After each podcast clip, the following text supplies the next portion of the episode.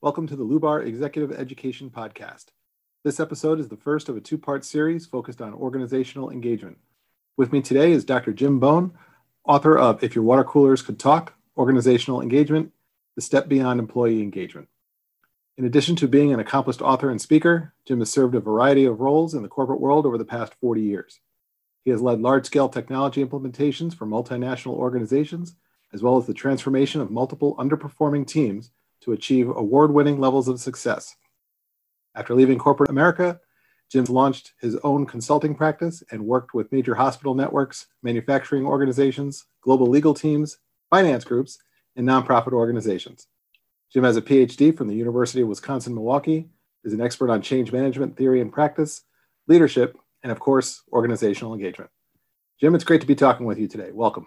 Mike, it's always good to talk with you. Thanks for the opportunity to do this. I really do appreciate it. You are welcome. So, to start us off, can you tell me a little bit about why you chose to pursue research in the domain of organizational engagement? Well, I have to go back a little bit farther before I get to the organizational engagement piece. When I was working on my PhD, one of my committee members, Dr. Johnmarshall Reeve, and I spent time talking about self efficacy. And then we talked about team efficacy. And he said, you know, no one's in, the world has ever developed anything on organizational efficacy.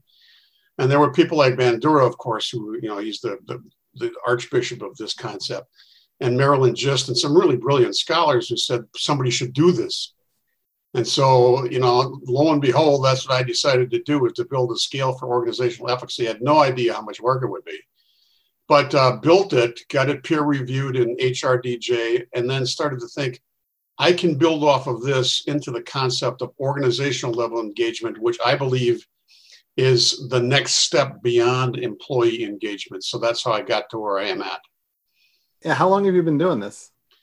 Organizational engagement piece probably started about five, six years ago. I started thinking about it real hard. And then um, in 2000, 2018, uh, I worked with a partner to do some research with a multinational organization. And we used the organizational engagement scale across uh, three continents, uh, eight different countries, and found some very interesting findings. And so from that point, I finished a book, by the way, which you reviewed and gave me some insights early in the game. Thank you.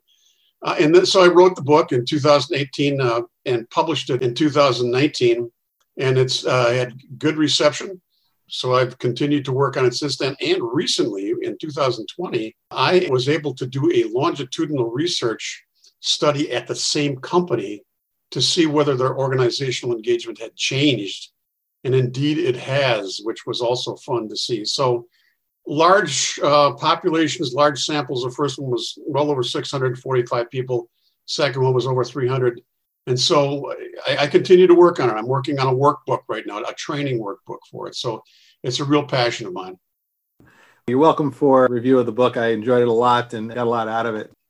What makes organizational engagement different from employee engagement? Again, I have to step back a little bit before I answer the question. As you mentioned in my introduction, I've worked with corporations for 40 years. Lots of different corporations, lots of different kinds of corporations. I mean, ranging from hospitals to manufacturing. That's a really broad swath, a very wide range. But the human behavior within those organizations is essentially the same. The same problems come up again and again and again. And so I thought employee engagement is not really touching on these big things and so, between my research and just these observations and working with a lot of leaders, it's like I want to look at something that's essentially bigger than employee engagement. And that's how I got into it. You had referred to uh, a little earlier in our conversation of the six elements of organizational engagement. Can you talk a little bit about what each of those are and how you arrived at them? Sure. Before I get there, I just need to answer one other question. You asked me which was the difference between employee engagement and organizational engagement. Real simple Employee engagement looks inward, organizational engagement looks outward. Employee engagement looks at what the company's doing for me.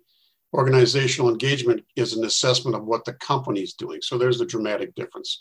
And when you think about it, the, the six factors in that flow very, very logically. The first thing is do we know where we're going?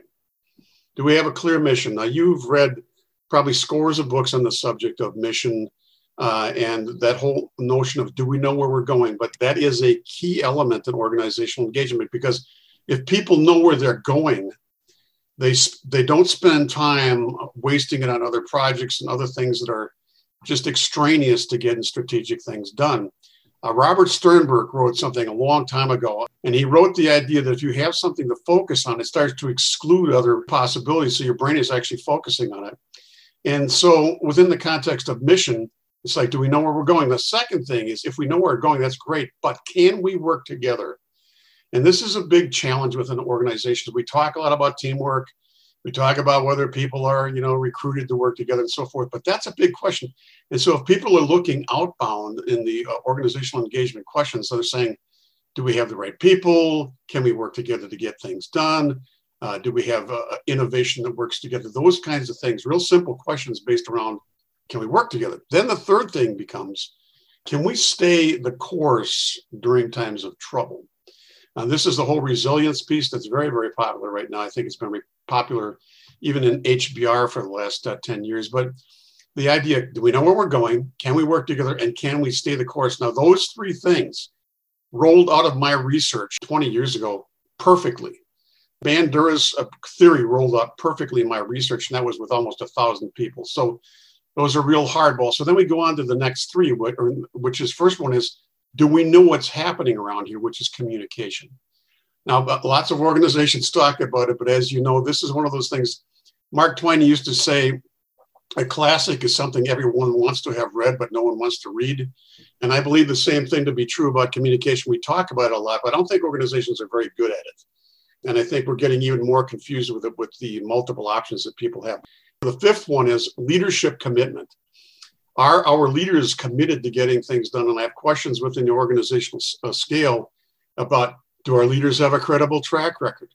Do they show signs of progress? Are they committed to the goals they set? I've demonstrated some statistical reliability with that and organizational purpose, some really neat things. And then the final thing is something nobody wants to hear about, but so important in organization, which is organizational accountability. Do we hold people accountable for good work? And if they are held accountable, if they do really good work, are they rewarded? And also, do we remove literally bad actors or people that are not effective in their roles or retrain them? So it's it's those six elements that I saw in organizations again and again and again, and just codified it into something I think is pretty straightforward. If organizations work on any one of those, they can improve their organ- overall performance. I've now proven within my last study that overall organizational engagement will go up uh, with uh, profitability. I have an actual uh, statistic on that. So it, it works. To pull out one of the most prevalent topics these days is the COVID 19 situation. Your third item was Can we stay the course in difficult times? Can you talk a little more in depth about that and what organizations can do to achieve that? Well, it's really interesting. Thanks for asking the question. That I actually conducted my research during the height of COVID so to see that this organization felt it was strong, felt it could persist, felt that it would even grow, uh, was a real testament to their leadership. And so the, the key thing overall in the terms of resilience is this people need to know that their leadership is confident in where they're going.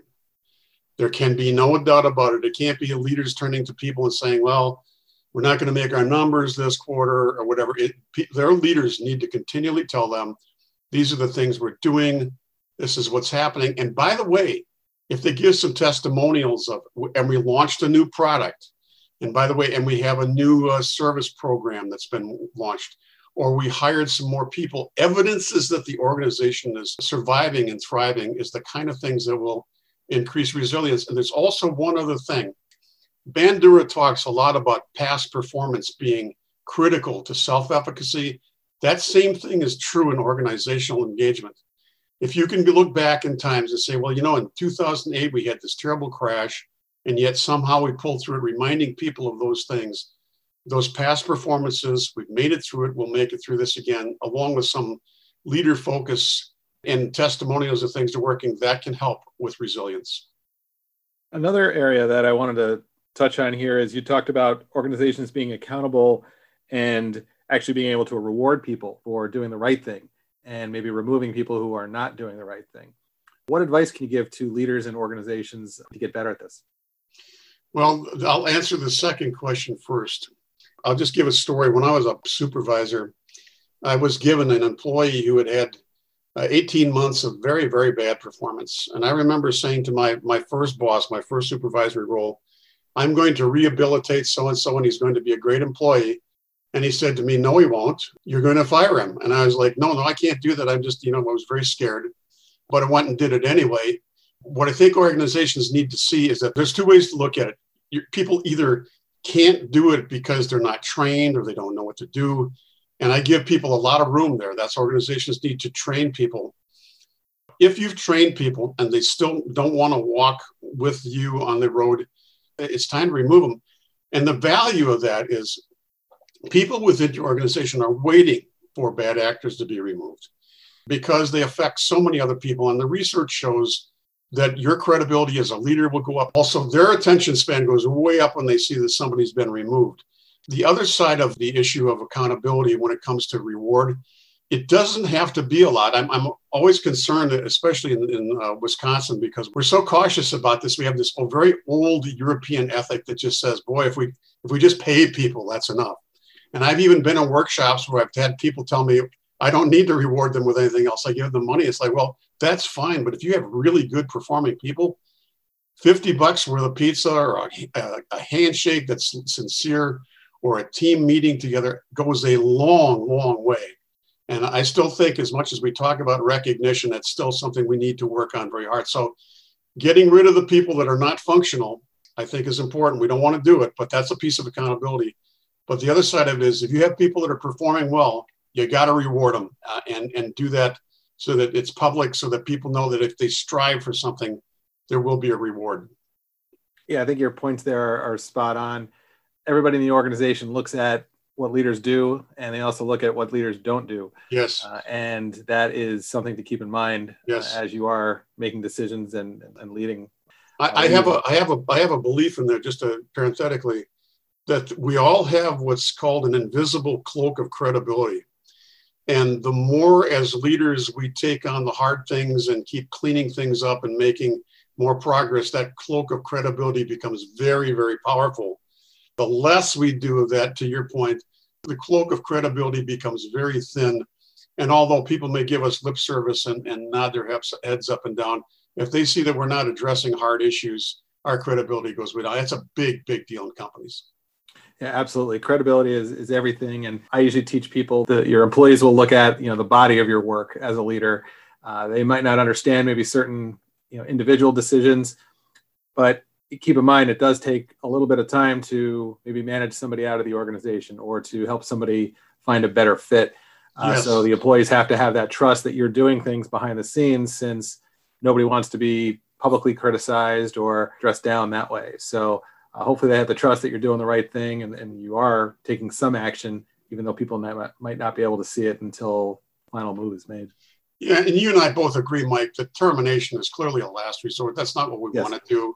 I mean, I, I never took took uh, pleasure in doing that, but at the same time, it was like some places I just had to get rid of people because they were doing no good, and the team was going down fast, and they were kind of waiting. Well, what are you going to do here, Jim? And it's like, well, now is the time either to be courageous and do this properly or just continue to kick this can down the road. And I just never felt that that was the right thing to do.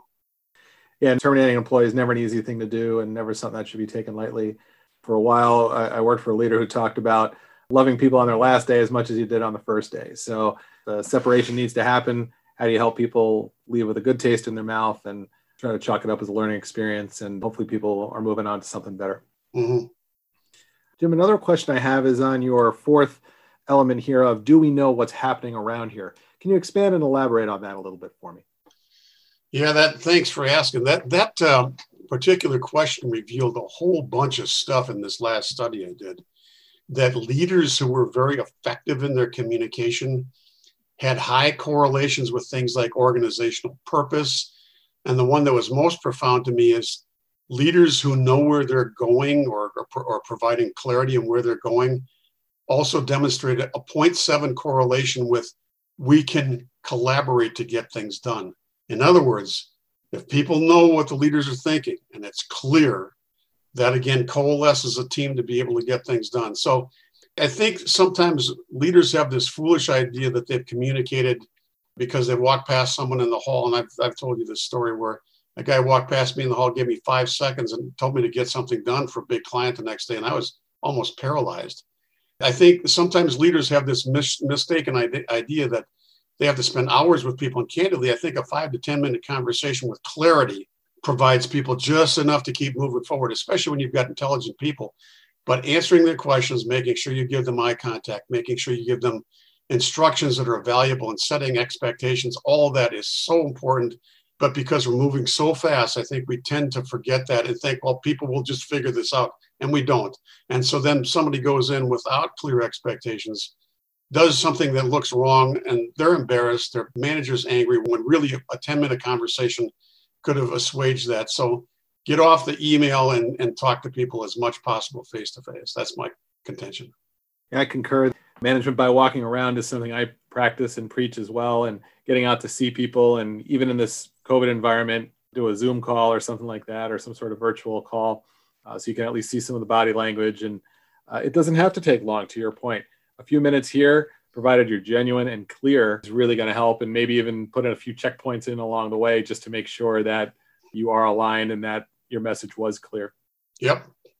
Well, Jim, that rounds out my questions for part one of our conversation about organizational engagement. Thank you for your time.